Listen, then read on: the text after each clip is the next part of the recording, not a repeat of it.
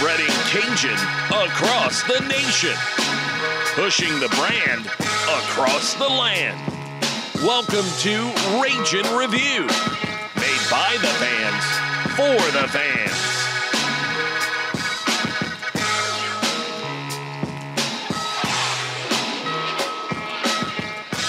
What's good, Cajun Nation? Welcome back to a brand new year of Ragin' Review. Matt Miguez, joined by Jerry Abear and Man About Town Josh Jagno. Man, it's already 2022. Absolutely crazy how quickly the past, you know, two years have, have really flown by. Um, but man, 2022 is going to be a big year for the three of us. Uh, Jerry's having a child in like four days. So con- congrats to Jerry and Kayla on that. Uh, y- your boy here is graduating college. Yikes. And getting married. Yikes. Just kidding. That'll be fun. And Josh Josh is just going to keep doing his thing. He's just going to Well, keep doing his damn thing. Hopefully adding two more businesses to the fold. That's the goal in 2022. so, yeah. and congratulations to you boys for growing up a little bit next year or this year coming. And I can't wait to see it unfold. Growing up a little bit. Hey, appreciate it. Fatherhood, getting ready for fatherhood. Um, it's going to be a lot of fun. I'm, I'm don't really. I think I, I don't really know what to expect, but I I do know that most people I know who have kids, Josh, like yourself, uh, people always tell me the same thing, or parents always tell me the same thing. You really can prepare as much as you can, but you really don't understand until they're born. So I've kind of gone in with that mindset, uh, and and I'm really looking forward to to meeting meeting our little girl. Yeah, it you- should be a lot of fun. you're never going to be able to prepare yourself. But uh, good good luck, bud. Good luck. Thank you. No, it's it's true. And just real quick, you wake up on the day that she's going to be born, and you're one person, and then she's here, and you're a different person, and that's it. You can prepare all you want. You can do all the uh, the safeguarding. You can get the the the baby seat um, inspected and all that stuff, and it it it does not prepare you for what's about to happen. But it's an exciting time, so enjoy it, Jerry. Appreciate it. 2022 is going to be a big year for Ragin' Review as well. We've got a lot of fun things, you know, coming together for you guys. Um, but we'll start today's episode kind of as a thank you. Um, the Twitter space that we hosted on Monday night was absolutely wild. Um, we put together kind of a event session for, for Cajun Nation because of everything that's happened over the last couple of days with with the football program. And at one point we had 700 people in that Twitter space, which was absolutely unreal. Um, obviously a good chunk of that was was Florida fans uh, wanting to understand why we were so upset. Uh, I still don't think they get it, but you know, it, that is what it is at this point. Um, shout out to some former and current Cajuns that were in there: Percy Butler, uh, Brandon Bishop, Jordan Quibido. Um, I saw Ken Marks in there at one point, Johnny Lumpkin, and uh, our guy in the NFL, Robert Hunt, jumped in, uh, hung out for a little while. Shot him a, a quick DM on Twitter, and he responded. So, so shout out to that guy. Um, hopefully, we'll get him on the pod here in the next couple of months as, as the Dolphins enter their their off season. But you know, guys, I, I kind of just want to get I don't want to say closing thoughts, but essentially closing thoughts because you know we need to we need to begin to put this whole mishap you know in the rear view. But um, you know what what's going through your minds? You know, seventy two hours removed from you know just the the latest news coming out of Billy Napier's camp at Florida. Yeah, I um the other night, yeah, shout out to everybody who participated in the Twitter space. Uh, I, I, didn't really say much. I was more, uh, even though I was the co-host, I, I, tended to be a little more on the admin side, allowing people to speak, giving, um, trying to remove the trolls, uh, making sure everything kind of ran smoothly, which for the most part it did. Matt, you did a fantastic job hosting and um, my and, you, and, my outburst. But you know, hey, look, no, that, that's good. But that kept everything flowing. And so, look, the open conversations are always fun. We've been doing a lot more Twitter Spaces lately to give fans that interactive input. Um, you know, more of a on a live vibe. You know, I, I am torn, and I said it the other night. I'll say it again. I'm torn. Um, I'm I'm I understand the business. I get the fact. Look, Billy took a job at Florida He's getting paid lots of money and he's got expectations he needs to reach, whether it's through the Florida administration, the Florida history, the fan base. He's got to win. He's got to win now, right? You know, he's not no longer playing South Alabama, Arkansas State, and Texas State every year. He's playing Georgia, Tennessee, and LSU. So I understand the the the, the expectations. I understand the the the standard that the Florida Gators have. They win national championships. That's their expectation. And Billy was hired to win national championships and bring one to Gainesville.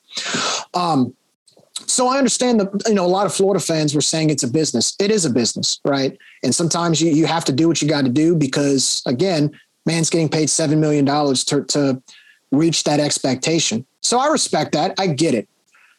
And I'm gonna use a Matt quote. However, however, in this particular situation, I think whenever I think what I want fans to understand, and this is something that's very strong in our in our culture here, not as raging Cajuns, but as Cajuns, your word is everything. And I, I think there's a bunch of Cajun fans that feel that as much and look, Billy's a good guy. He's not a bad person. We don't, you know, we don't he's not he's he's not this horrible guy Billy's got to do what he's got to do. At the same time, I think where Cajun fans or some Cajun fans feel a little, I guess, betrayed is that some people feel Billy might have kind of gone against the grain of what he believes in and gone against his word this one time. Now, that doesn't mean he's done it consistently, but it threw us off a little bit. It's thrown us off a little bit with that.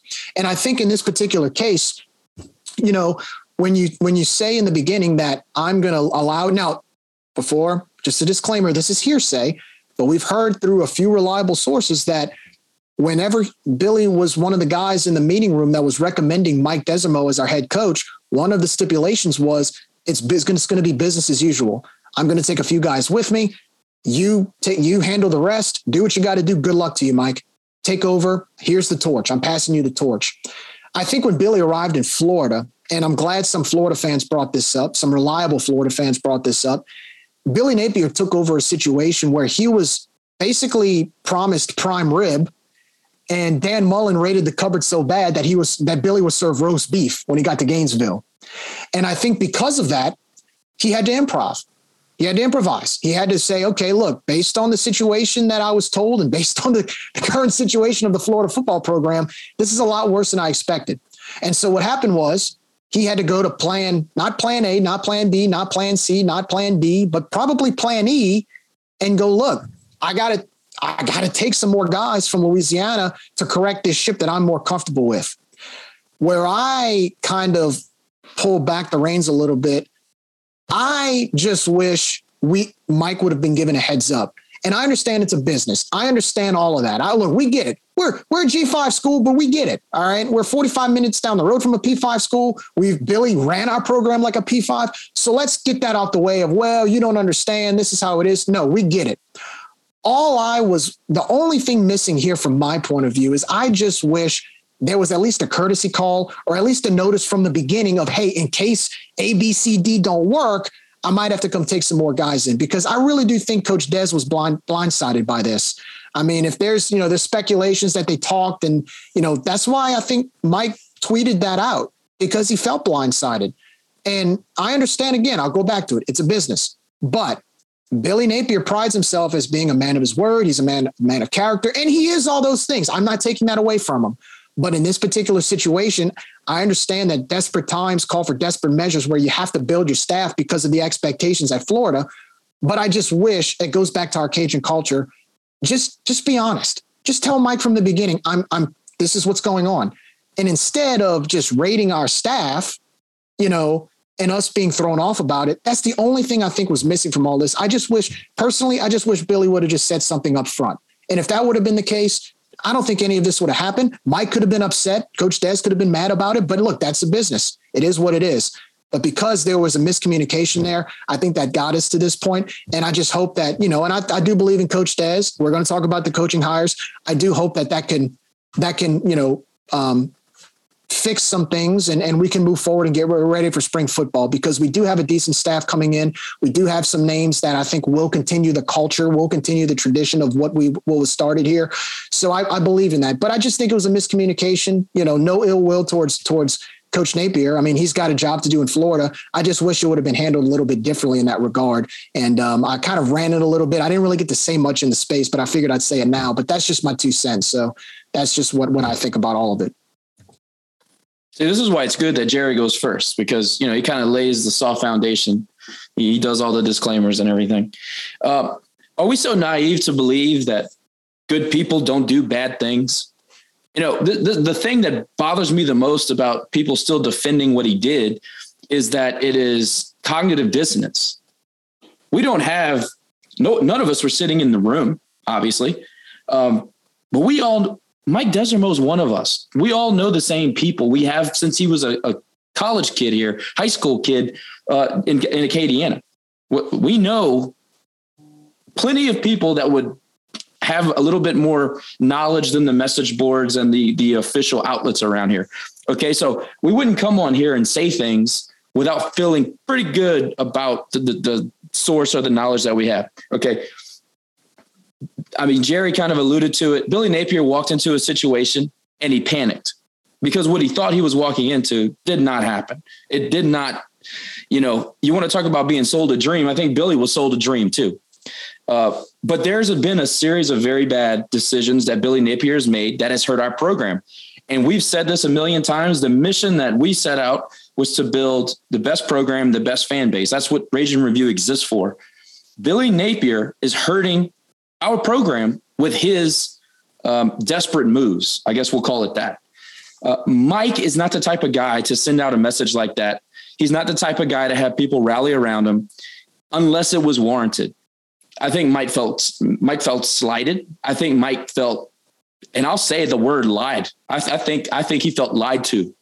I think that there's a, enough people around the complex that are extremely upset and disappointed in Billy Napier. So, uh, uh, or, or there's enough of them that tell me what I need to know, and from everything we can gather, feels like maybe he had a plan. Four of those plans didn't work out. He came back and fell back on the guys that he trusted and, and he knew. Uh, for example, Coach Stapleton was supposed to coach the bowl game. Coach Stapleton did not coach the bowl game. And a couple days later, he shows up on Florida Twitter. Uh, that I thought that that was, I thought that was a, a a yellow light. I thought, oh man, that that doesn't seem very good. That that that's not on the up and up. Uh, I think when you when and look, you can say it's a business and all that stuff. Okay, it's not illegal to leave somebody on the side of the road when they need it, but it's pretty shitty. Okay. We get caught up in these semantics of is it illegal? Where's the rule? What exactly did he do wrong? Well, when you build yourself as a man of character and a man whose word matters, you, that's that's a false premise. If you're going to turn around and stab people in the back because you're desperate, being desperate doesn't give you the justification to go against uh, the person that you told us you were. That's shitty. So you guys can, I mean, and when I say you guys, I'm not talking about Jerry and Matt. I'm talking about the people still defending this stuff. I mean, we, you know, I love Jay, but what Jay said on the board the other day was completely, uh, I thought it was totally unnecessary.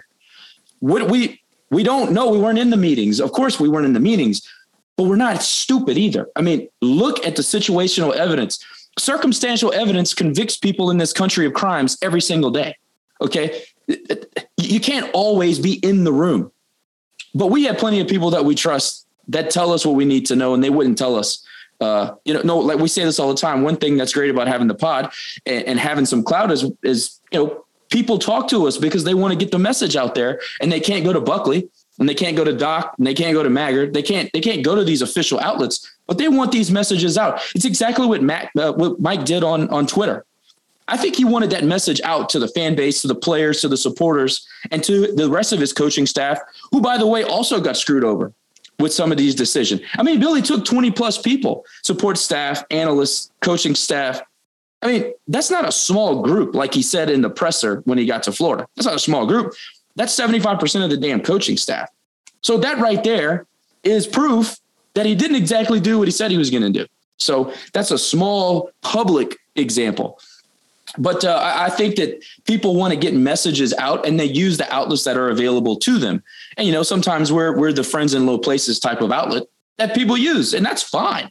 Because what our job is to do is to rally the fan base. Our job is to cultivate the fan base. That is our mission, right? I, the whole thing with the Florida fans, that was fun and everything. And I supported Billy. I was one of the most vocal that supported Billy going to Florida because I understood the value in having a good relationship and sending him off.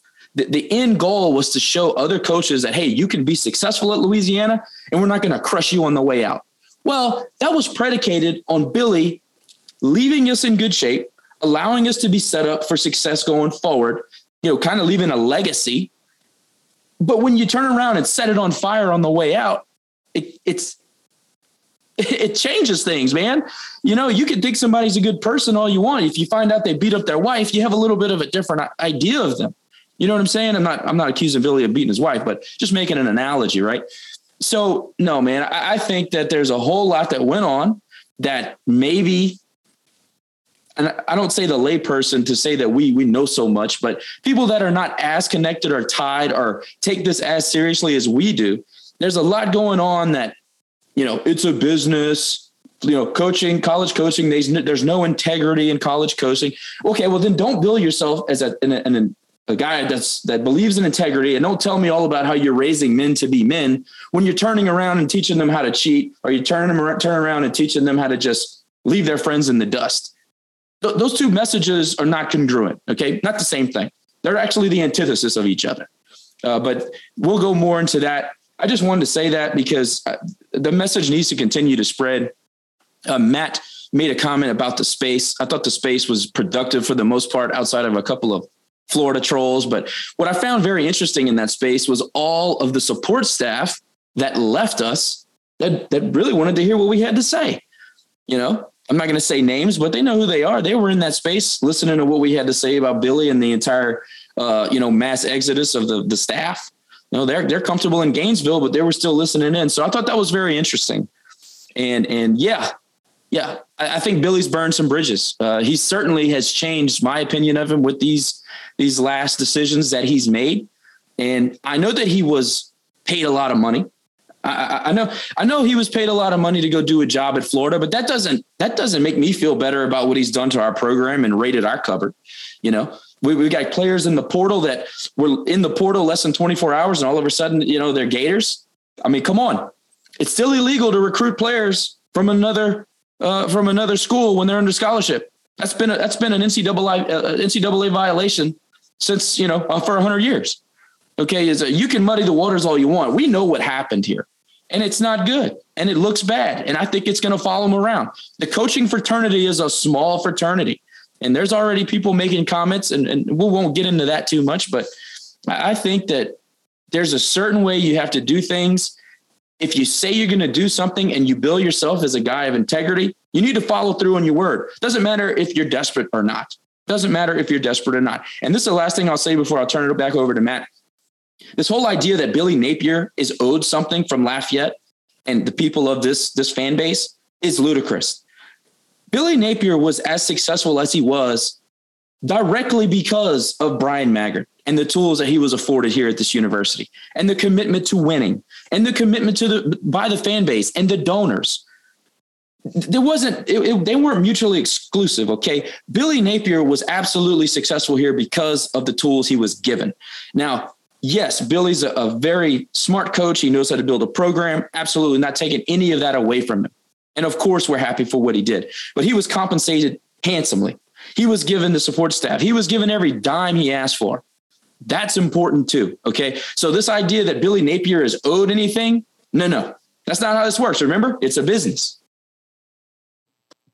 So I won't I won't spend too much time because you guys pretty much said everything that, that I wanted to say. Um, you know, one one thing I one thing I will touch on is you know people keep talking about that press conference where he said he was going to take a small group of people. Yes, that is what he said. But his exact words were I'm taking a small contingency of people to Gainesville for now. Let Louisiana get through the bowl game, get through the early signing period, and then we will reevaluate. And maybe so. But that tells me that he was leaving himself an out so that he could Well, go maybe- back and do that. Maybe and, and not be on the record for for quote unquote lying. But we all know at this point that there was an agreement between the two friends, by the way, supposed to be friends, Mike Desormeaux and Billy Napier. And by the way, all the staff that he hired and left in Lafayette, there was a gentleman's agreement. You can laugh at that all you want, people out there. That still exists today. And when you trust a guy and you're the right hand man of a guy, and you're the guy that Billy told the boss, hey, this guy's ready. Okay. There is between men, there's still supposed to be mutual respect. And that was breached, no matter how you want to look at it. I mean, we'll we'll we'll agree to to disagree on that because I, I'm the type of person where I wasn't in the room. Um, I don't know what happened, and to be honest, it it, it really sounds like a game of telephone. Stories get misconstrued the more people get their hands in it. I'm glad you made the comment about telephone because that's another thing is that Billy and and Des did have the phone call and it was not pretty. So that happened. Jerry will nod his head. We know that happened. Another thing is that how hard would it have been, Matt, for Billy to call him up and say, "Hey, Oh, this thing right here is a dumpster fire, way more than I thought. I'm coming back to Lafayette, and I got to take a couple more guys." But he did not and and, he did and not. I and, he, and he basically came in behind behind Mike's back when he's trying to prepare for a bowl game, and scooped up the rest of his analysts. And that's that's I, look again. I understand it's a business. I, I'm tired. Of, I'm sick and freaking tired of hearing it's a business. We know that. I'm not an idiot just because I follow a G5 program. The fact of the matter is, you can still do business in an ethical way. No, and and I, I agree with you. I'm not I'm not in any way, you know, saying Billy's a saint. I mean, the the actions that he has taken the last couple weeks are pretty messed up. They are. Um but again, I, I'm I'm not one to speculate. I don't like speculating. I think speculation gets you in a whole lot of trouble. Um and I don't I, I wasn't in that room. I wasn't in that phone call. I don't know what was talked about. And again, the more people get told the story, the more time, the more times the story gets passed around, the more time important details get left out. Well, I, you know, regardless of whether or not there was a phone call, you know, we weren't there, right? And I know, you know, regardless of what we're hearing through third parties and who said this, who said that, the reality is we know our coach, our head coach, Mike Desormeaux. We know him as a. You want to talk about a guy who you have to really do a lot to cross him, to upset him, to set. To, to tweet something out like he did the other day about integrity. I mean, And that's dude not barely use social media ever. I mean, Yeah, Jerry like- and I grew up around Mike. Yeah, we know I mean- we know him enough to know that was not on accident. And the people that think that this is about the players leaving, it's a, it's ridiculous. That was directly for Billy, directly. Well, and, and another thing is too, like I think when you really look at it from a broader perspective, we get, look, man, this is this is new to us. We understand you lose coaches, you lose staff members, but but and I'm just gonna throw this out there. If there was a conversation of recommending Mike as a head coach and kind of using that business as usual rhetoric to get Mike the job, that means that after the bowl game, what if Mike and his staff were preparing for 2022 with the assumption that 75% of his staff wasn't going to be rated. Then all of a sudden you're preparing based on what you're told. Hey man, get get the spring ready, get ready for January workouts, blah, blah, blah. And then all of a sudden now you've lost most of your staff. I mean, yeah, we have as fans, and I, I, I we, we keep going back to it's a business. As fans, we have a right to be upset about that. Like when fans say, "Well, I don't know why you're mad." Well, yeah, because most of our staff got raided. Yeah, we have a right to be upset about that. You know, I, I mean, regardless, uh, if I own, you know, if if if I own a restaurant and I have a co-owner of a restaurant and the co-owner says, you know what, I want to open up my own restaurant and goes open up his, his own restaurant and says, I'm only going to take one cook with me. I'm going to take maybe a manager, a shift manager with me, and that's going to be it. And then two or three weeks later, 90% of my restaurant staff is gone. I mean, yeah, it's a business, but I'm still going to be a little upset about it. All I'm saying is, hey, let us vent a little bit, man. It's a little frustrating. Well, I mean, that, that, that, but also this, Jerry, and nobody's talking about this.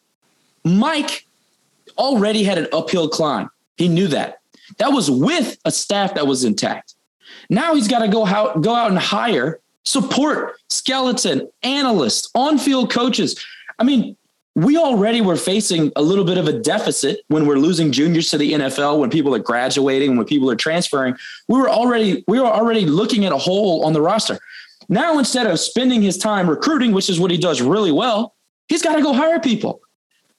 And that can take months. I mean, people listen, people say that Mike doesn't have a lot of connections outside of Louisiana. And to a certain degree, that's true. But Mike's been going to the National Coaches Convention for five or six years now. The guy's got connections. He he's going to find he, he he's going to find very qualified coaches, and we'll talk about that next. But there's still you left a gigantic hole in the staff. Not to mention, uh, uh, you know, the creative department for God's sake, and then we're not going to be able to to have our head coach focusing on recruiting in the most crucial part of recruiting because he's got to go recruit coaches. So it, it, this thing has so many tentacles, and there's a reason why Mike, Mike is upset. He was told something that did not come to fruition. It was not followed through on. We know it. I, and you said if this happened, I'll say it. I'll go. I don't care.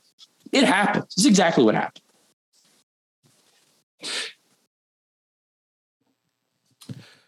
All right. Um, again, you know, I, I am not one for speculation. You two can have your opinion.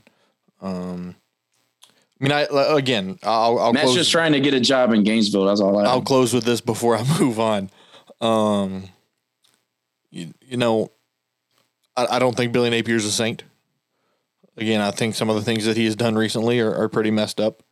But at the end of the day, you know, it, it is what it is. Mike Desormeaux is our head coach. He's going to hire a great coaching staff. He's going to recruit great players, and we're going to go win football games. I, I want to say that too. I think it's, you know we put this we've put this we're starting to put this behind us. It is what it is. Whatever happened happened. It's time to move on. Mike, Mike's the coach. Mike Desormeaux's our head coach. He's he's a he's a He's a son of of Louisiana. He's he's he's pure vermilion and white, and he's going to lead us. And I think, regardless of the staff and whatnot, he's going to do what's best for this program. Um, you know, we talked about the early signing period a few weeks ago. I thought he did a really good job maintaining that for the most part. And, you know, we talk about the transfer portal players leaving and stuff. And I know it's happening across the country, but that is an uphill climb that most pretty much all G5 schools will have to face. But I trust that Mike's going to get it done. I really do. I know there's a lot of people that doubt it but I and there's there's mo- more people have faith in Mike. There's no question. But there's some people that doubt it a little bit. I have full faith in Mike Desormeaux. I think he knows what he needs to do, and um, we're going to talk about the staff in a little while. He's got a staff coming in that is pretty well experienced, and they understand the culture here. They understand the expectations, and we have the resources to win. So, look from here on out, Coach Mike Desormeaux is is is leading the charge, and looking forward to seeing what he can do and continuing this trend of uh, success with Ragin' Cajun football. Really quick, agree. I want to I want to put the, the, the finishing touches on this. Mike Desormeaux bleeds vermilion and white. Billy Napier does not. Am I not uh, all of a sudden because of all this? Am I not grateful for Billy? Of course I am. Come on, but Mike's the coach. I'm thrilled that he's the coach. I'm thrilled by the way he's handled all this. And and look, here going forward, Billy Napier is is he's dead to me. He's an ex girlfriend. I don't care. Mike's the guy. I got a ton of respect and a ton of confidence in Mike. So I just want to say that. And the book on Billy is done for me. That's I'm out. Moving on. Um, let's go ahead and talk about the coaching staff. Actually, no, before we do that, um, quick shout out and congratulations to both Max Mitchell and Percy Butler, uh, two guys that are, are bound to be in the NFL. Uh, they've both been invited to the NFL scouting combine in in a few months in Indianapolis. So congratulations to those two guys. Um, that's a big accomplishment, a big achievement, and a huge opportunity to go show what they can do in front of a lot of NFL scouts. So uh, congratulations to those guys. Go be great and keep the reputation of Cajuns playing on Sundays going. Because we we've got a lot of them. You know, while we're while we're on the topic of Cajuns and the pros, man, Elijah Mitchell did it again. He did it again. He has set the 49ers franchise record for rushing yards in a season by a rookie at 878. Um, he had 119 yards this past Sunday against the Texans.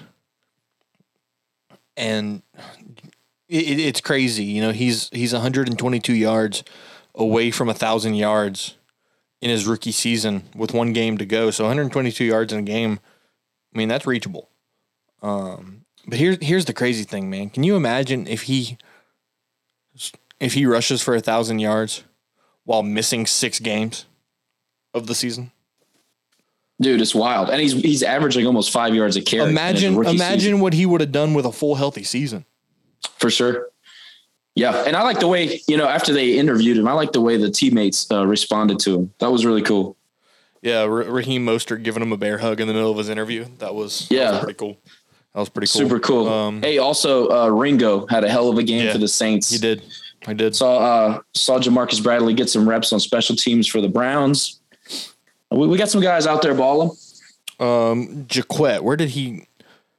He got he got picked. Uh, the Jags, Jacksonville, Jacksonville. Oh, did he? Okay, Yeah, cool. yeah, Didn't know that. He's in Jacksonville. Um, but no, another shout out to uh to Shane Vallow who who made the trip out to California and went to spend the week with Eli and went to the game on Sunday. Pretty cool uh, support system right there. But well, you know, man, let's let's get into the coaching staff that that Des has has slowly started to put together. Um, now, of course, nothing that we're about to talk about has been confirmed by the university. It has not been announced by the university that these guys are on staff, but some notable names in sports journalism have said that it's all just about done. Um, so we feel confident enough to to tell the listeners that, that these guys are going to be on our coaching staff. Um, and I'm going to start with George Munoz. Um, this is a guy that has experience in Louisiana, a lot of it. Um, he started out, um, he played, he graduated from Bethany College in 1998, played one year in the Arena Football League as a quarterback. And then he began his coaching career at Bethany in 98 and then went to Southeast Missouri, Anderson College, and Charleston Southern. And then spent three years at Eastern Illinois as their co offensive coordinator and then offensive coordinator. Uh, during his time with EIU, they were ranked in the top 25 of the FCS each year and were and advanced to the FCS playoffs in each year. Um, then came to Louisiana Lafayette. Well, now it's Louisiana, but then it was Louisiana Lafayette. Spent 10 seasons on UL's staff, including passing game coordinator, quarterbacks coach, wide receivers coach, and offensive coordinator, quarterbacks coach. Uh, coached guys like Jamal Robinson, Javon Lawson, uh, you know, just huge resume. Uh, spent a lot of time here at UL, and then spent some time on the other side of the basin at LSU, and that's probably his most notable um, performance, being the quarterback coach to Joe Burrow, as well as helping with wide receivers Ja'Marr Chase and Justin Jefferson, and running back Clyde Edwards Helaire. Um, and then he is now, well, most recently, should I say, he was on the Baylor football staff as passing game coordinator and wide receivers coach under Dave Aranda. He was there for two seasons, and now he will join the Cajuns as a tight ends coach and associate head coach. So, guys, what are your thoughts on on George Munoz coming back to to Lafayette to help Des coach the Cajuns? Well, also remember that he coached under Matt Rhule too, an NFL coach now, but uh, really successful in college. So that's good. Uh, look, you got to remember these, this guy was putting together the passing games for one of the best college football teams of all time, and he is now going to be uh, for us. Just, I mean, he's going to give input on the passing game. So think about having a luxury like that, a guy that put together those passing games, a, a guy that has all this experience, all these connections. When you want to talk about hiring assistants and uh, being able to uh, carry on relationships. George Munoz is so important. And I think he's probably one of our key hires. You know, I heard a lot of people say, well, you know, Mike is bringing back some old guys. We're USLing this. Okay. The last thing we're doing is USLing this. Uh, Munoz has been everywhere. He has, I mean, look at the accomplishments, man. You said it. National champion, coach under NFL coaches. Uh, this is important. This is an important hire from a relationship standpoint. And Mike trusts him. You know, you talk about how you know when coaches move on or they take new jobs, they they find guys that they trust and they bring them on staff. This is absolutely part of the the uh, the uh, the equation with uh, with George. You know, when Joe Burrow acknowledges you at your Heisman acceptance speech, saying that you played a big part in helping me win the Heisman Trophy, that merits something. Um, and I've heard that not from Joe Burrow. I've heard that from a, a few former UL quarterbacks who I'm I was I'm friends with, and you know they always said that about about Coach Munoz. You know, a lot of credit goes to Coach Munoz on the things that you learn, whether it's schematics, whether it's uh, fundamentals as a quarterback. You know, George Munoz brings a lot of football knowledge, and the fact that he coached both at LSU and Baylor during the time from when he was last here, he just got four a good four years of really really valuable experience. If you looked at if you watched an LSU game and you see Coach O talking to somebody every time LSU had the ball, it was usually Munoz. So there's a lot of um, there's a lot of respect from a coaching standpoint that I have for Coach Munoz. Uh, his experience is is is very impressive. He's coached with the best of them. Um, you know, he's coming back to Louisiana with with a lot of knowledge and and and an experience that I think will be very beneficial to, you know, um, to our staff, to our players, especially with the fact that we're replacing a quarterback. We have a new quarterback coming in next year. We don't know who it's going to be. We don't know, you know, the competition is going to be, I'm sure, going to be a lot of fun in the spring and in the early fall. But to have someone like George Munoz be in the middle of that is going to help us decide, you know, who, who who's going to lead us behind center. That's huge and of course with the help of Mike Desormeaux um, working with him. And I think I think Coach Munoz is also a confidant because remember, Coach Munoz's first year at Louisiana in 2008 was Mike's senior year at quarterback. So they've not only worked together as coaches, but he coached Mike. So I think that's also an added level of of of, of as a confidant rather than a coach. And I think that's going to be huge considering the fact that our offense has been pretty good over the last few years. And uh, Coach Munoz can add his experience as well as him coming back here um, to this to this offense, and, and it's hey, going to be a lot of fun. Jerry, if I was if I remember this right, isn't 2008 the year we finished sixth in the nation in rushing? Yeah, that was where we had uh, Mike at quarterback and Tyrell Fenroy at running back. That dual and threat Sherry. was and Cherry, Cherry right? Jason Cherry at wide receiver, yep. Derek Smith yep. at wide receiver. Yep. I mean that that offense was fun to watch, and George. Too bad. Too bad a, the defense gave up sixty a game. Yeah, well, it's true. Well, and that Minos, offensive line was good too.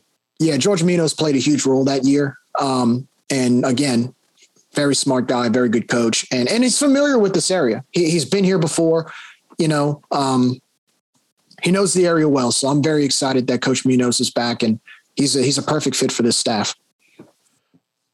Another guy that I'm thrilled about coming back to Louisiana is a former Cajuns player and a former Cajuns coach, and that is Lamar Morgan.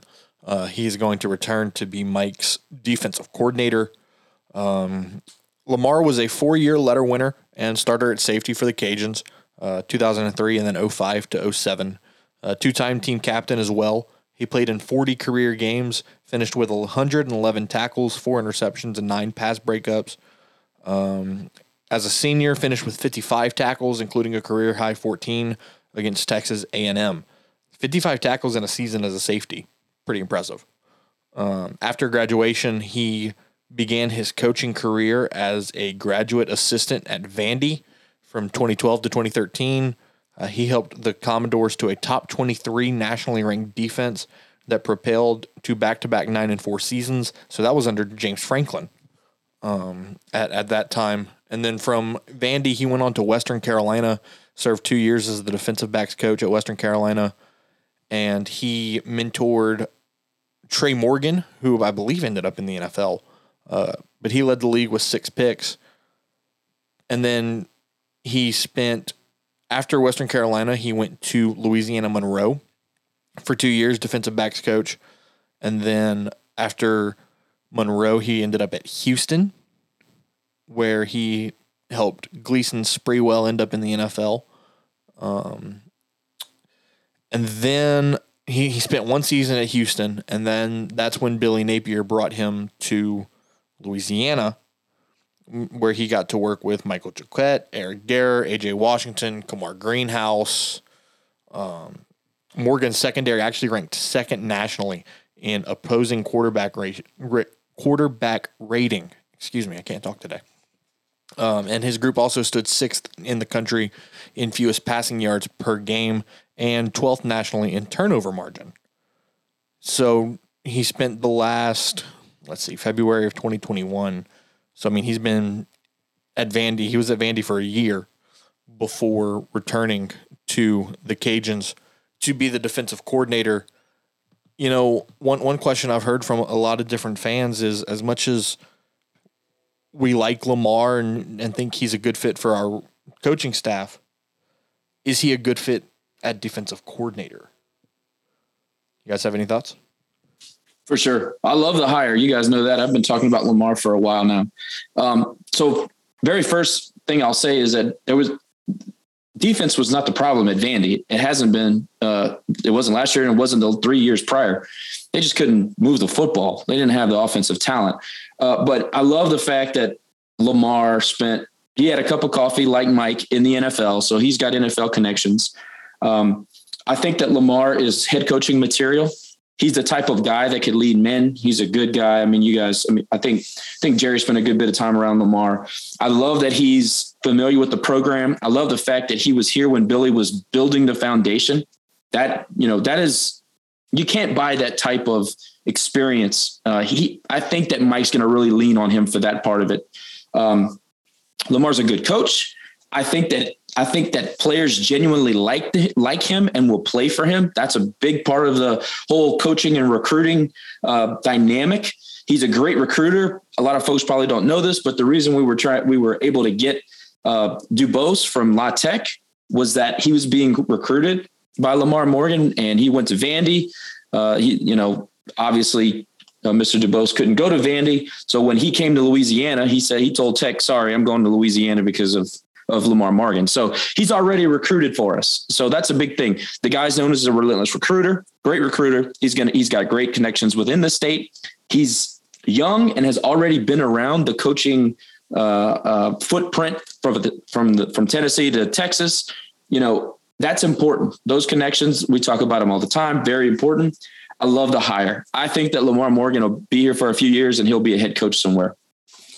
Yeah, I agree with that. I think one thing about Lamar, and, and this is where I think he clicks with Mike, is the fact that he played, well, he and Mike played together for about three, of, I think three, three years, three seasons. Yeah, they played together for I think three or four seasons.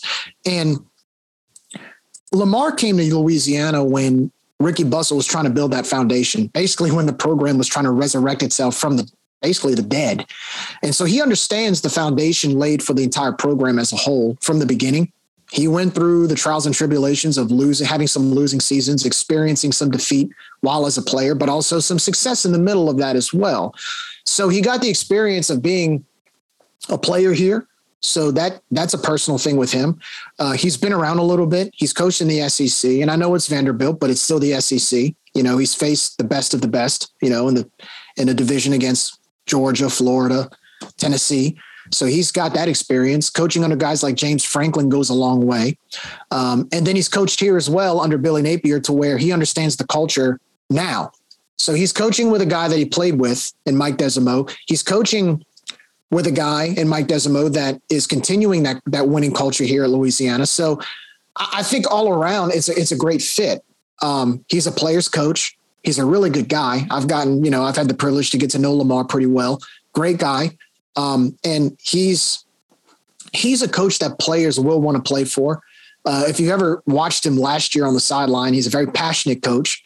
He'll let you know when you messed up, but he'll also take you to the side and, and try to, you know, uh, teach teach you. He's one of those teacher type coaches. It's not about yelling at you. It's let me teach you. That's his type of style. So as a defensive coordinator, I think he's smart enough as a coach to be able to call a defense. He's been around the defense last year under Patrick Toney, so he's familiar with the scheme. So I, I, I have full faith that he's going to get the job done. And he's like you said, Josh, he's a hell of a recruiter. So the players, players, players seem to they, they seem to, to, to attach to a guy like Lamar Morgan, just like they do Mike Desormeaux.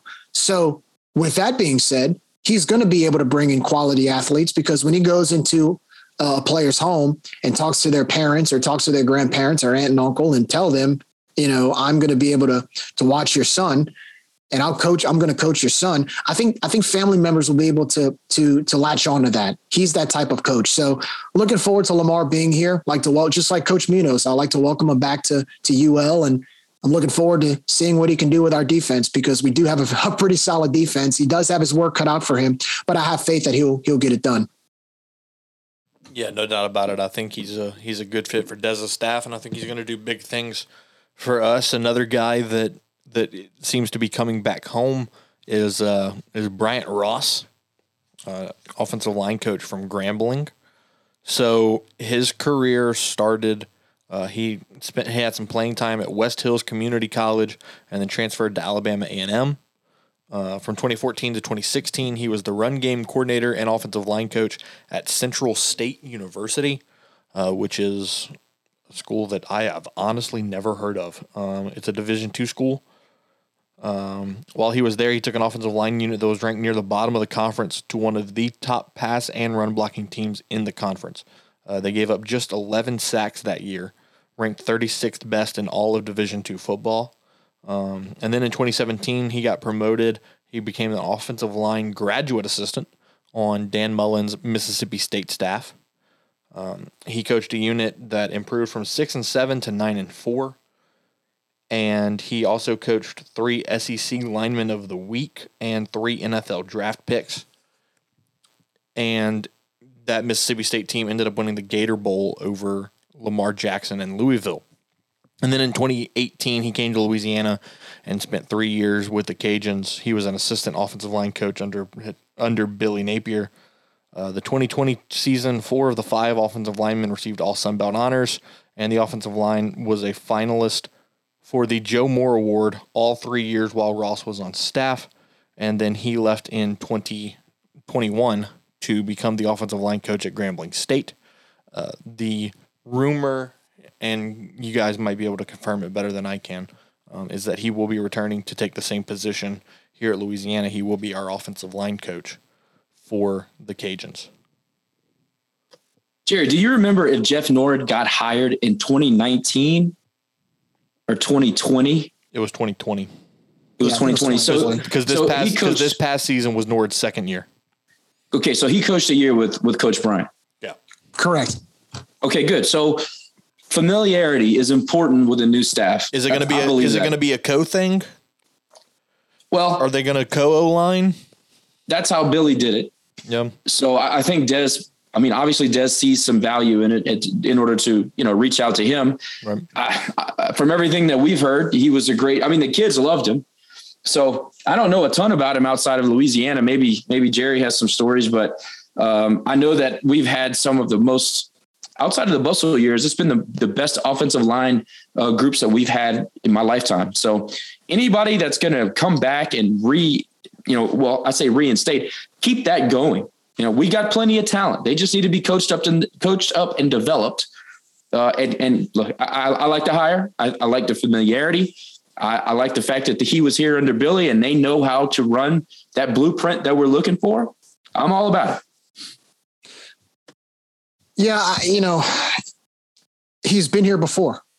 Just like, like once again, just like Munoz, just like Morgan, he's been here before, and he was here during two or three solid seasons of offensive production here under Billy. So the familiarity is definitely there.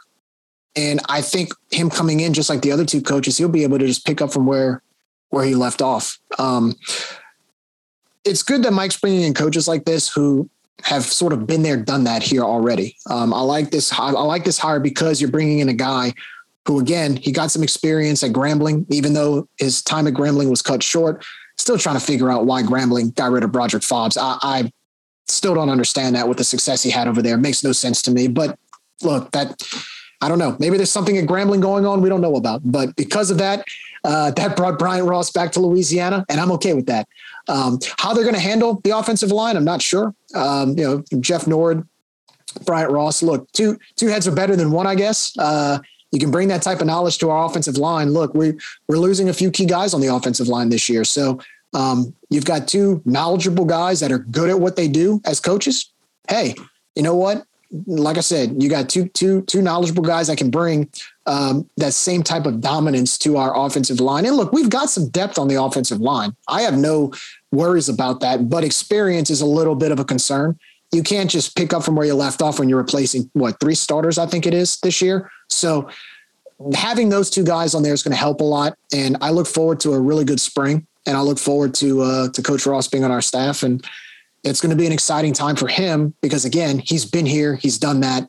He's he's been in the middle of, of some solid offensive production. And I guess you could say he went off to uh, get some experience as the main guy last year at Grambling, but he's back here now and glad to glad to see him in the vermilion and white again. Yeah, no question about it. We've got some other guys to talk about. Um, a couple of, of rumors of, possibilities um, that we'll we'll let you guys in on. Nothing confirmed yet by anybody on these two guys, but you know, all bets are off when it comes to coaching staff hires. We'll take a break right here on Ragin' Review, and when we come back, we'll we'll give you those other two guys as well as we'll talk basketball, and we will slowly begin the process of previewing Diamond Sports. Uh, we're almost a month away from from both baseball and softball getting their seasons underway, so we'll we'll begin that process with you guys. Uh, don't go anywhere. Ragin' Review's right back after this.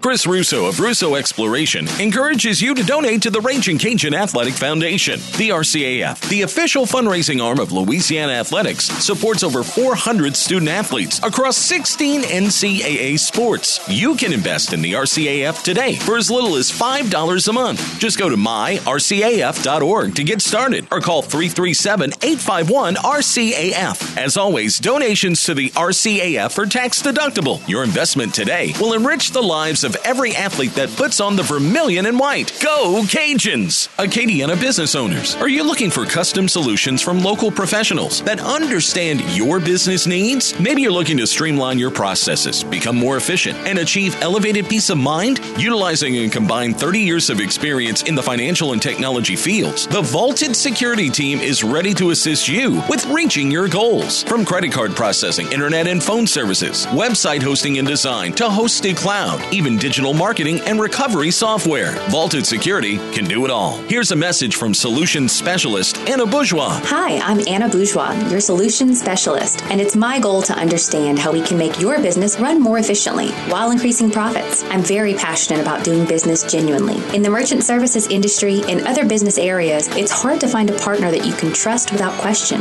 I'm here to change that perception. Give me a chance to show you what true partnership is all about. Contact Anna today at 337 210 4272 or email Anna at vaultedsecurity.com. Schilling Distributing Company, Acadiana's top alcohol distributor for over 70 years, has been a proud supporter of Louisiana athletics for many of those years.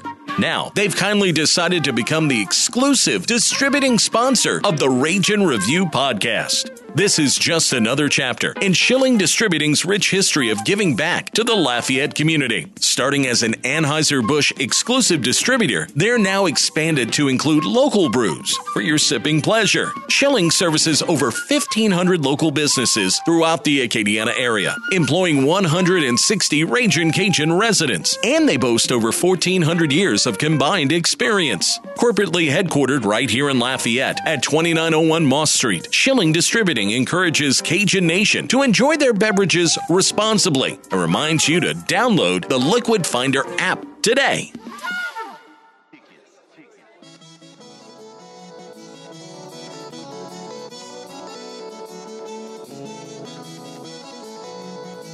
Welcome back to Ragin' Review. Matt Miguez, Jerry Abair, Josh Jagno. Shout out to Lil Nate for hooking us up with the vibes. Guys, let's let's finish up the, the coaching staff conversation, and then we've we've got some some other things to discuss. Um, and we'll start with Connor Neighbors, uh, the son of Wes Neighbors, who is currently on our coaching staff, was our defensive coordinator in the bowl game. Uh, so shout out to to Wes. Uh, Connor's got a pretty good resume. Uh, he's still pretty young. He's only thirty, um, but he played fullback for LSU for two years. Um, and I remember him very well. He was just a bruiser of a of a blocker uh, while he was at LSU, and then he has spent he he spent a little bit of time. I, I like your your analogy. He had a cup of coffee in the NFL, um, and then he was he has been an assistant strength and conditioning coach at both Florida Atlantic and LSU, and then this year he's been on the he was on the strength and conditioning staff for the Cajuns. Was he? Hey, was he uh, under Kiffin at Florida Yes. Atlantic? Yes. Okay. Yeah, it was under Kiffin at FAU. Went to LSU for a bit under Edo, and he spent 2021 on Louisiana staff as an assistant strength and conditioning coach. The rumor that I'm hearing about Connor Neighbors is that he could become our new strength and conditioning coach. Which I mean, I'm for. Like I said, the guy's been around the block. He spent time with our program. He knows the ins and outs. Um, and I mean, he grew up in Huntsville, Alabama, played in Baton Rouge. So I mean, he's got he's got ties to the Gulf Coast. So I'm, I'm sure he can recruit the area well. Uh, I mean, I don't really know how much recruiting strength and conditioning coaches do, but um, I, I I think if if that's the move that Mike Des wants to make, I, th- I think that's a that's a solid hire. Well, you gotta gotta remember this too. Strength and conditioning coach spends the most times With the the most time one on one with the players. so sure. again, it's got to be one of those hires that you trust. Obviously, he's been in the program, so Mike has a certain level of To me- familiarity with him. To to me, your strength and conditioning coach is your third most important hire, behind your OC and DC. Yeah, I, I would I would put it somewhere in the top three for sure. Um, Mark Hocke, I mean, look, he was everywhere all the time. Uh, those guys don't even people don't have a half a clue what those guys do. Uh, but I like it. Uh, I know Jerry's got a little more, a little bit more background on where uh, Neighbors has been before this. He actually educated me on a few things. I'm gonna let him say his deal, but I like the fact that he's young. I like I like young strength and conditioning coaches because I think it's important to be able to uh, um, connect with the players and they trust you on a personal level, but be able, you know, be likable and be be able to just understand what it's like to be young. I like the fact that he played. I, I like all that stuff. I think all those things are special ingredients to being a good strength and conditioning coach. What I'd like to see Mike do, and this is a little bit of a retread, but I thought Tiger Jones was such an important part of our strength and conditioning uh, preseason and in season uh, program. I, I think that Tiger, I've had multiple players tell me on the side that Tiger Jones was really uh, the, the engine behind the, the strength and conditioning coach. I don't know what he's doing or, or program. I don't know what he's doing right now, but I hope the phone call is made or was made to see if he would be interested in maybe a, a I don't know, strength conditioning assistant, maybe, maybe even something a little bit more uh, quote unquote prestigious um, of a position on staff. I, I would love to I see like him back idea. here. I would love to see him back here. And uh, go ahead, Jerry. Well, I, I did my research on uh, on Connor, and and he's been around some some pretty from some pretty decent staffs. Um, coaching under Mark Hocke here at Louisiana, coaching under Tommy Moffitt at LSU. Um, those are some pretty solid staffs, and he was also a former player at LSU, and I think he played for the Tennessee Titans for a year or two um, as a fullback. So, uh, once again, another former player, another you know SEC player, former guy in the NFL, coached in the SEC under look, we, we, we dog LSU, but Tommy Moffitt is one of the best out there. I know there's a lot of fans upset that Brian Kelly did not retain him. And there were some Hey, I- Cajun fans I thought for, even I wondering, thought bring for a him minute, here. I thought for a minute we should bring him here. Yeah. Yeah, bring Tommy Moffitt here. And so when you learn from guys like that, you learn from guys like Mark Hocke, who is now at Florida, you're, you're going to have a wealth of knowledge to bring when it's your turn. And, you know, he's still young. He's 30 years old. He's, I would assume he's a player's coach. Like you said, Josh, he must have the relationships. And this is possibly the most important hire in the entire staff due to the fact that, you know, one thing that's been our strength for the past four or five years is, is, or four years is the strength and conditioning side of our team.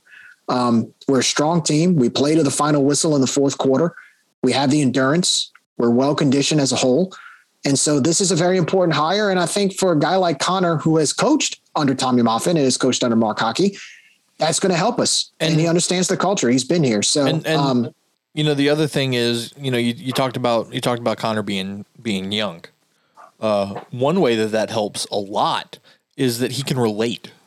Absolutely. He, he can relate to Absolutely. these kids. Absolutely, Because it wasn't that long ago that he was in their position look, man, I'm I'm 32 years old. I'll be 33, you know, next week. And and even for me, it seems like just yesterday I was in college. Right. And and when I talked, you know, I, and I'm using this as a personal example, Josh, maybe you too. Like I still have a hard time with people calling me Mister, especially when it's a college athlete or even a high school athlete. That when I used to cover high school football years ago, being called sir and things like that, because it seems like just it, it doesn't seem so long yeah. ago. Yeah, for sure. That I was in college and I was, you know, hanging out with friends who no, are also no, peers of no, mine I, who are college players? I, I like it. In fact, I want you. I want you both to start calling me Mister. Mr. Mr. Mr. Man about town, Mr. Josh, Mr. Josh. Mr. Yeah, Josh. no, I like but, it. But no, yeah, but it goes a long way. It goes a but, long way with but, something like that. Yeah, so I mean, if if they're struggling with with their schoolwork, or you know, they're struggling with you know something personal, life. Yeah, just just life in general. Life in general. He, he, he yeah. relates. He sure. he can offer them advice. He can offer them, you know. So I think that's huge. Um, I think I think that's huge to the mindset of a college athlete. Um, Matt, you nailed it. That's the word I was trying to come up with when my brain wasn't working at the time. He's relatable. You know, they had a story about PT on a recruiting trip. He stayed up into the wee hours playing uh, PS5 with some recruit. You know, a, a, guy that's been on the recruiting trail has you know, he has inroads and he's got relationships, and that's very important too. Don't get me wrong. But when you have a guy that can relate, like you said, maybe maybe it's a little bit different. He stays up and play. I mean, they ended up Florida ended up getting the recruit, so obviously it worked. So that's just a small anecdotal story, but I think increasingly you have to be able to relate to these players, especially in this new age of college football. Absolutely. And and I think that's the majority of our staff are all younger people right. for that reason when you go recruit and, and you can talk about, I think, I forgot who it was. I think it might have been either Lamar Morgan or maybe Mike. Some, one of the, one of the coaches said, when you go recruit, you have to know about the music. You have to know about what's going on in the world at, at, at for someone that age. What's the, who's the popular stars out there, the popular movies and the, the, the, the trends, the styles. As a coach, you know that and you can relate to the player and you start talking about that with small talk that, like you said about PT playing PlayStation, that goes a long way, a very long way. You know, if if you have a player you're going to recruit listening to a type of music and you listen to that artist too, guess what? That's a connection that's made. Yep. That otherwise, you know, it's a lot easier to sell the program because hey, you know what? You already have something in common. It's like a dating game, right? You know, the more you have in common, the more you click. Same thing in recruiting. So I think that's a huge advantage and, and really something that's not talked about that much when it comes to coaching hires is how much can the player or how much can the player relate to the coach, but not just as a quote unquote player coach, but as someone who can relate to the generation itself. It goes a very long way. Yeah, no doubt about it. No doubt about it. So Connor Neighbors could be a big name to look out for um, for Mike Des's coaching staff. Last guy I want to talk about, guy by the name of Kevin Norwood. Uh, spent some time playing wide receiver at Alabama. Was drafted in the fourth round of the 2014 NFL Draft. Uh, spent some time playing for the Seahawks, and now he wants to get into coaching. And his first stop would be at Louisiana if the rumors are true, and he does become our wide receivers coach. Um, Jerry, tell me a little bit about Kevin Norwood. Well, he's from Biloxi, Mississippi, so he's from the South. He's from this area. Um, geographically, he knows the landscape well when it comes to the type of talent that's around here. So I think recruiting wise, that's a huge advantage. Uh, played at Alabama, played under Nick Saban, won three national titles. Dude's got three national championship rings as a wide receiver. I remember actually watching him play back in the day when he played for Alabama, played under guys like AJ McCarron, Remember John Parker Wilson, not John Parker Wilson, um, um, Greg McElroy throwing some touchdown passes to him, right? Uh, but look, guess what? It goes back to what we just talked about when it comes to relatable, um, being a relatable coach. You go into a, a recruit a recruit's house and tell him I played for the University of Alabama. I've got three national championship rings. I played under Nick Saban. I played in the NFL. I caught passes from Russell Wilson. And a wide receiver hears that, they're, they're going to want to know more, right? And I think that's a huge advantage he has. I think the experience as a coach, yeah, there's a little bit of a question mark there because this would be his first gig as a solid position coach. But his background and his experience as a player and and and someone who's won some pretty high, you know, rewards like a national championship or three in his regard or in his manner is is huge. Um, that's one way you you lure players in with that type of background. And uh, I have no doubt when you've played under guys like Nick Saban and you've played in the NFL, I'm sure the the coaching side of of, of coaching a receiver or whatever position he wants to coach on the offensive side of the ball, I'm sure that's going to be pretty easy for him to grasp. I also think it's going to be easy for him considering the fact that he has been an analyst here. So he knows how the system works already. Once again, another coach that's familiar with the culture. And so I, am willing to see what he can do. I think the big question is um, based on his background, can he lure players here? I think he can because I think he's one of those coaches that's going to be you know, obviously he's going to coach a position, but I think someone like him with his background and his playing days, he's going to be big on recruiting. I think he's going to be a huge, huge factor in, in our recruiting efforts, especially in this area, being from Biloxi, being from the South, recruiting places like the Mississippi Gulf Coast and the North Shore, as well as the South Shore of New Orleans and the, you know, this whole entire area geographically. And that's one thing I wanted to say about our entire coaching staff. If you notice, they all have something in common. They've coached here. Well, what does that mean? Well, guess what? They know how to recruit here. They know how to recruit Louisiana. They know how to recruit the East Texas area and Arkansas and Mississippi. So this isn't this is geographically from a from a standpoint of where to recruit from. This entire coaching staff, I think, all have something in common, and that and it's that they know this area well. So for all the fans out there who are like, man, we got to recruit Louisiana, I think Mike's putting a good staff to be able to fulfill that that wish. Exactly. He's here to recruit. I mean, look, nobody's going to say Jabbar Juluke is an elite running back technique coach. That's not why he was here. He was here to get players into the program and develop those players. Norwood is exactly the same. He's here to recruit. That's what we need. Okay, so I think he's a he's a perfect replacement for Jabbar Juluke. I like that he's young. I like that he again played in the NFL. He can relate to players. He's got three national championship rings. That goes a long way. If anybody knows anything about the recruiting game, you walk in there with national championship rings, you got somebody's attention. So I I think that he'll be fine. I think I, have got nothing but um, uh, confidence in Coach Norwood. And again, Jerry nailed it. He's already been here. He, he already has an idea of how we want to do things. Um, we'll see. Obviously, this is a, a, big promotion. You go from in the booth to coming down and being on the field and everything. That's that's a that's a pretty big move and good for him. I think that the right time uh, is here for him. So uh, he'll be fine. He'll be fine. Let's talk hardwood. Hang on, hang on. I got one last oh. uh, one last thing. Oh yeah, you're supposedly okay this is this is a this is a rumor thing and i've kind of been able to source it a little bit so there's definitely legs to it coach matt bergeron might be coming back to louisiana for an on-field position he was an analyst he's been with uh, billy for man i don't since arizona state I think I think he picked him up in Arizona State. Maybe Jerry can correct me if I'm wrong on that. But he's he's been uh, very loyal to Billy for a long time. So, uh, he did go and and uh, you know initially he was one of the seven million staff members that Billy took, but as of I think the 29th, he is rumored to be headed back to Lafayette for an on-field position. Um, I don't know. Read in that. Read into that as much as you want. I think that it would be a good move for his career. Uh, it's also been rumored that Billy is kind of pushing for him to get the job back at Louisiana. So I don't know. Maybe it's a way to make amends with Mike. Who knows what it what it all, you know, so many things are up in the air and so many things have developed over the last week. You never really know. Things will shake out and we'll find out. And we'll find out. But Matt Bergeron was highly coveted by Billy um, and would be an asset to to have back yeah. here. Yeah, so sure. hopefully that works out and that would help a lot with the cohesiveness of our staff. All right, let's talk hardwood now. Um, I don't know about you guys, but here's my thought process on our men's basketball program. Brock Morris needs to be our head coach. Because not only did the two games that Brock coached this past weekend result in 2 and 0 to open up the Sun Belt Conference, they were both hard fought, good performances. I mean, that Thursday night against App State, you just absolutely dominated them. What was it, 43 to 19 at the half? Like, are you kidding me? This, App State won the conference last year. They played in the dance. And you go to their place and do that. Absolutely unreal. I mean, Jordan Brown, 16 points.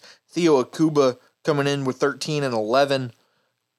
Um, as a team, shot right under 50%, 42% from the three point line, made 75% of our free throws, out rebounded them, had more assists, had two more turnovers, but, you know, at one point, the largest lead, like I said, was 43 to 19 at the half. How do you argue with those numbers? I just think something's off here. I think something's off here. Because remember, it's hard to win on the road in the Sun Belt Conference, remember? Isn't that what we were told? I mean, I think we were told that, right? It's hard to win on the road in the Sun Belt Conference. So I think something's off here. Um, actually, I, I, say I say that jokingly. I'm, I'm totally kidding because we've been we've been told that it's so hard to win on the road in the Sun Belt. Well, guess what? We did that pretty we, we did that pretty handily on Thursday night against the defending conference champions. And then we took care of business against, well, I mean, we won a close one, but we still took care of business against the Coastal Carolina team that beat South Carolina by almost 30 points uh, just uh, earlier in the season. So obviously we're doing something right. Obviously we did something right this weekend. I think players getting a little more healthy helped a lot. But then Thursday, well, no, I take that back they're healthy, but Thursday they had half the team on COVID protocol. So half the team was not on, available to play. Yeah, that's true. Yeah, half the team we, was on we, COVID protocol. We won so, on the road against two teams that are supposed to finish at the top of the league with half the roster. Well, tip, tip my hat off to, to Coach Brock Morris to go on the road like that in that situation. Go not only two for two, because look, for those listening on our Twitter space the other day, both Matt and I had no confidence in no, last weekend. Matt, I thought Matt we were going to go to. I thought we were going to go to the Carolinas and get spanked. I said we would be lucky to win one of two. I'd be happy with one of two. Well, we went two for two. And oh, just a little fun fact, by the way, even though it's hard to win, apparently it's hard to win on the road in the Sun Belt. Brock Morris, as an interim, is now 4 and 0. And all four of his wins are, guess what? On, on the, road. road. in conference. So Brock Morris for well head done. coach, baby look, job well done to Coach Morris. I'm very happy for him and what he was able to do. Uh, it looked like he was able to make some really solid in-game adjustments in both games. And I thought actually in the second game, Coastal, look, Coastal could have pulled away a few times in the second half, and and, sure. and, Brock was able to adjust to it. it so it was, no, it was my hat off. It was good basketball. Yeah, is what it, it was. was. Very, it was cohesive basketball. So I tip my hat off to Coach Morris. I tip my hat off to this team with the the uh, the how they with the limits that they had with the COVID protocols. They got the job done, went two for two. So let's keep it going Thursday night against Arkansas State. You know, I, I watched. I, I didn't get to watch the app game. I was I was driving, but I listened to most of it, and then I watched the game against Coastal, and what what I saw what was different was we we looked like we had an identity. You know, watching, you know, you you actually had an offense that you ran. You had defensive stability. The defense played well, and the biggest thing is we took care of the basketball. I mean, yeah, we had 19 turnovers against App, but also turnovers are part of basketball. And every time you get called for a travel, it's a turnover you know, you, you get a pass deflected, it's, a turnover or, or, you know, whatever. Um, you know, I think charges are considered a turnover. You called for a charge, as a turnover. So I mean, you're gonna you're gonna turn the ball over. It, it obviously the, the goal is is to stay under ten, but when you're when you're a fast paced team like the Cajuns, it's hard to not turn the ball over fifteen to twenty times a game. Um, so they took care of the basketball. I, I thought that we had an identity. I thought we shot the ball well in both games. And, you know, I, I don't, I'm, I'm sitting here saying Brock Morris for head coach because, I mean, that's how I feel. I want him to be the head coach. But at the same time, I don't have anything against Bob. Bob's a good guy. Bob's a good coach. It's, I, I've, and I've told Jerry, Jerry, I've told you this numerous times. It's like Les Miles at LSU. There comes a point where you got to look the guy in the eye and say, "Thank you for what you've done here, but it's time for us to make a change." That that's just the way I, I view it. it. It's just time for something different. Because yeah, we've had some success under Bob, but as a whole, it, it just it isn't working out anymore. Matt, are you going to answer your Twitter haters? Am I going to answer my Twitter haters? I have Twitter haters. Yeah, one of uh, I think it was two episodes ago. You said we were going to start conference play. Oh, and oh for two. Oh, okay. Uh, yes, I'll I'll eat my crow. so Um, the Twitter haters but, but, are let, uh, but let's calling let's out be there. let's be honest. Let's be honest. The way we played in non-conference, and then you walk into conference, head coach tested positive for COVID, and half your roster tested positive for COVID. Let's be totally honest. Did I have a reason to feel confident? Well, Did I? I mean, I did in, not. in the haters in the haters' defense, that happened after you made the comment. Come on, let's be honest. Okay. Again, I'll eat my crow. I was wrong. I should give them more credit. That's why I think we're going to smash Arkansas State tomorrow night at home. All right, Twitter haters, you you win. You you've been uh, And when and when we, and when we lose by 30, I'll get hate again. Well, I look the, the, to answer your question about about Coach Marlin tomorrow night. I mean, he should be back, right? I'm assuming he's going to be back. I haven't for heard that I, heard, I haven't heard that he won't be. Okay, so, So- we'll get out. Well, look, we'll find out a lot about tomorrow night. You know, you won two really tough games on the road with a limited roster or depleted roster, and now you're coming back home against a pretty decent Arkansas State team, but it's at home, and you're you get your team back for the most part. You get your coach back. We, I would think by default we should win. We should win tomorrow. We should win Saturday. We're gonna find out. We're gonna find out soon enough uh, where we stand uh, after tomorrow night. We're gonna see. Well, hold, hold on. I want to say this. I don't think it's fair to expect to win just because of uh, past results.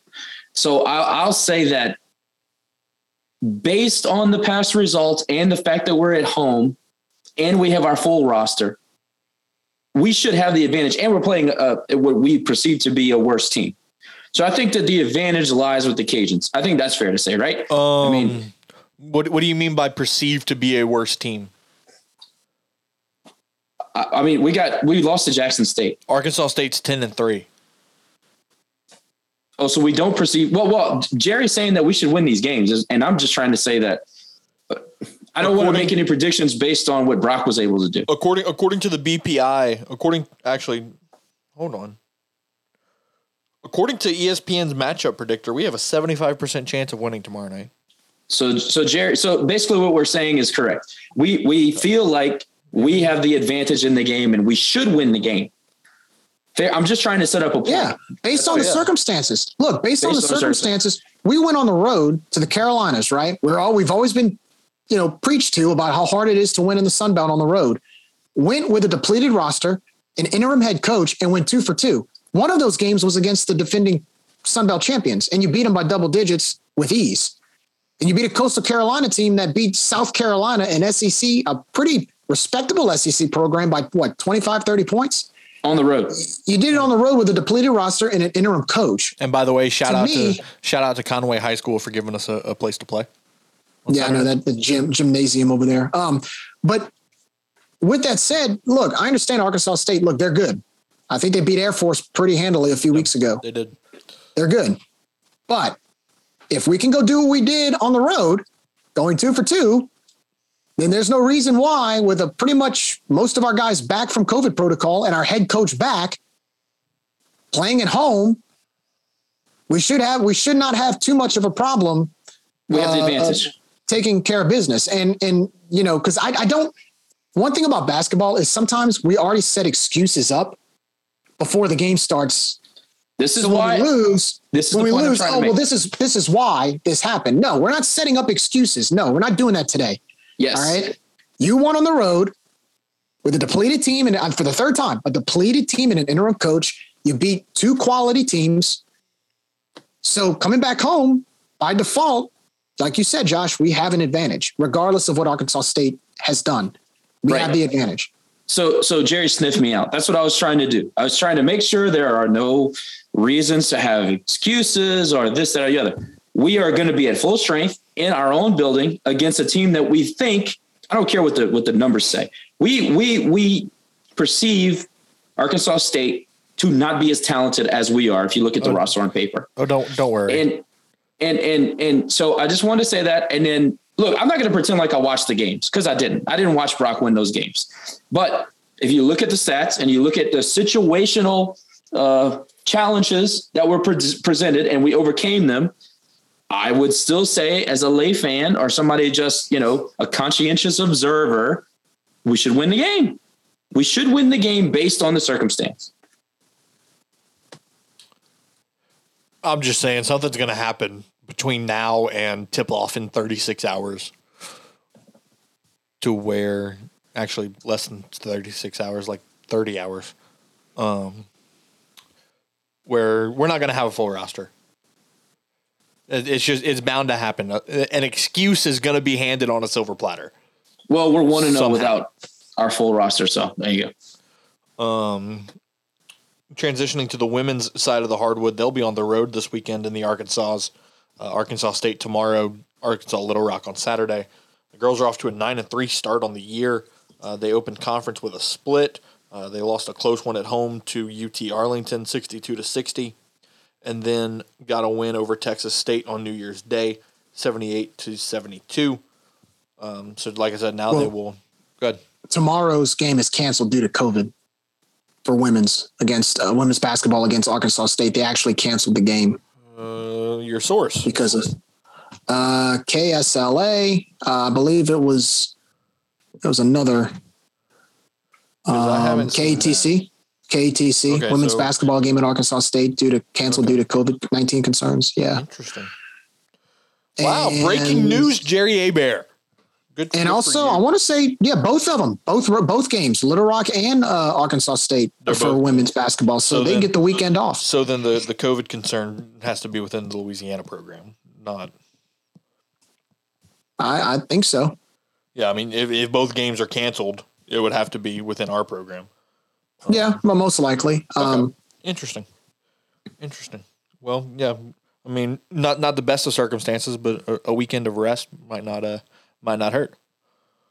Um, interesting development in one of the Cajun football players that have transferred. Um, O'Cyrus Torrence has been offered a spot on the roster by Michigan State, as Hmm. well as Clemson, Ole Miss, and Auburn. So interesting development there to look out for. Um, If he ends up anywhere other than Gainesville, I'll be shocked. obviously, that's the story that he's going to Gainesville, um, as well as Mekhi Garner. Although there's some rumors that Mekhi Garner might be going to LSU. Interesting. I don't know. I don't know. I don't. I don't like to to dive into that too much. Um, but it's definitely something to look out for. Uh, Montrell Johnson transferring out of the program as well. Uh, that decision, I wholeheartedly disagree with. Um, I think I think personally that's a that's a bad move for his career.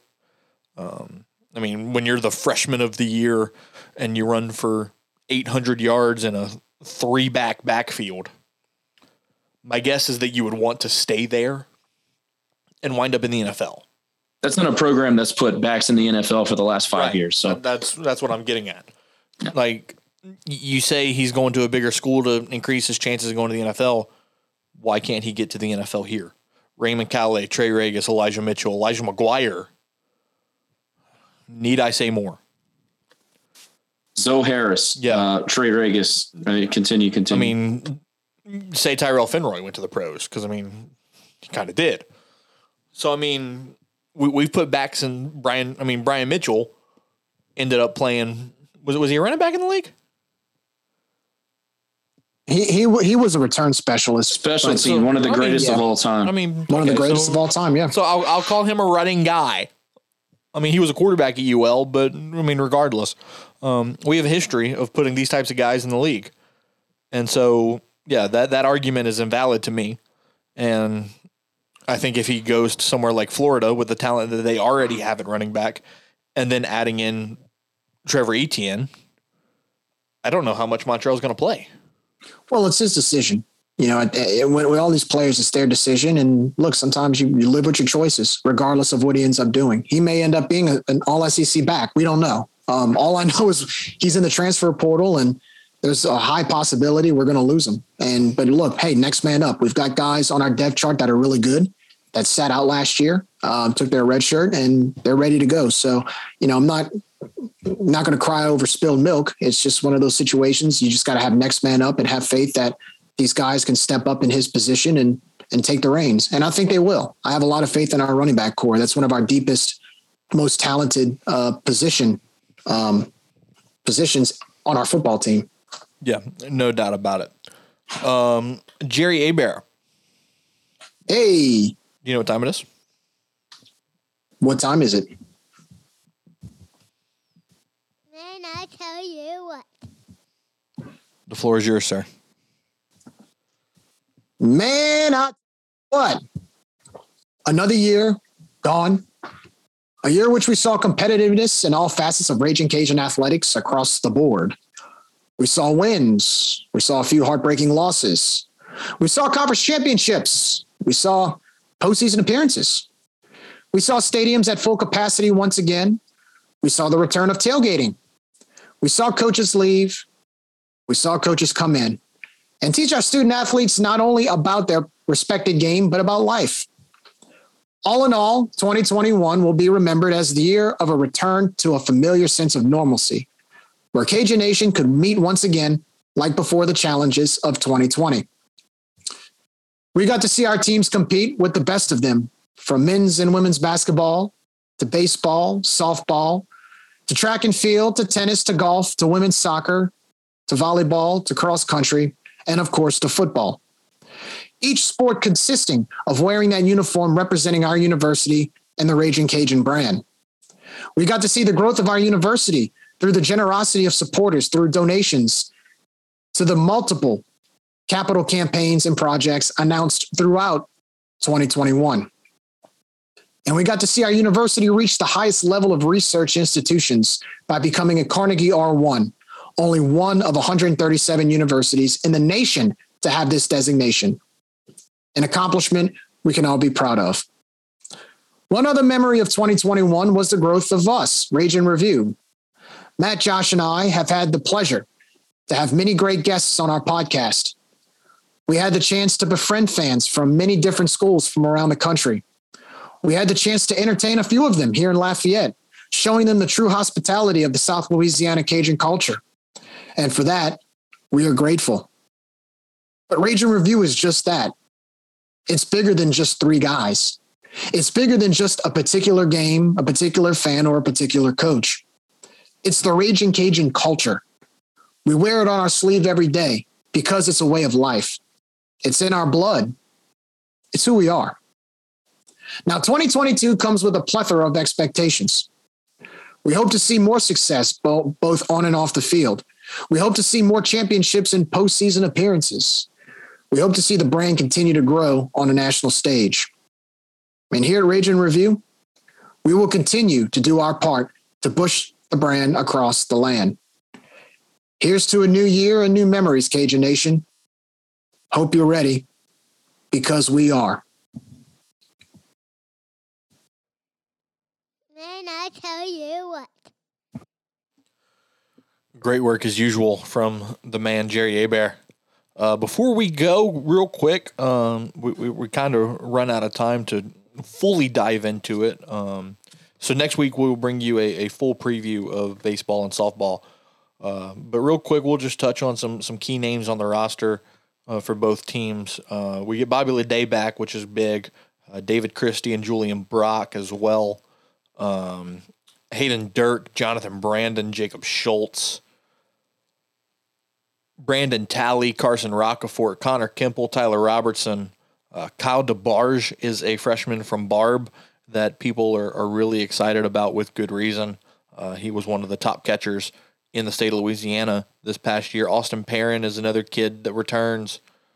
Um, Blake Marshall is another name. Chipper Menard, C.J. Willis. So there's definitely some experience coming back. Peyton Havard as well. Um, the the big storyline coming from this program this offseason is the hiring of Seth Thibodeaux from Nicholls. Uh, he's going to be our pitching coach and associate head coach. Uh, I think that is a phenomenal move that Matt Deggs made. And, you know, again, we're not going to spend too much time on it because we're, we're slowly beginning to run out of time. But I think it's going to be a good year for baseball. I do. I think they've got some some good games on the schedule. Um, starting off with a bang uh, with UC Irvine coming to town, number 14 team in the country. You go to the Round Rock Classic to play Stanford, Indiana, and Arkansas. Um, you got a game against LSU. You got a weekend series against Houston. And then in conference, you know, you've got South Al coming to town. You got Southern coming to town. Um, ULM for a series. And then UTA comes in in May. And then you wrap it up with Nicholls and Little Rock. So there's there's definitely some uh, some big names on the schedule before the Sun Belt Conference Championships in Montgomery Memorial Day weekend. But uh, and then you know talking about softball, Raina O'Neal, uh, she returns. Frankie Azard returns. Carly Heath, Taylor Roman. Um, let's see, go down the roster a little more. Sophie Piscos, Melissa Mayeux, Vanessa Foreman, Jenna Keene and Kendra Lamb are your returning players from the roster. Uh, a name you might be familiar with is Maddie Hayden. Uh, she is a freshman and the little sister of Haley Hayden.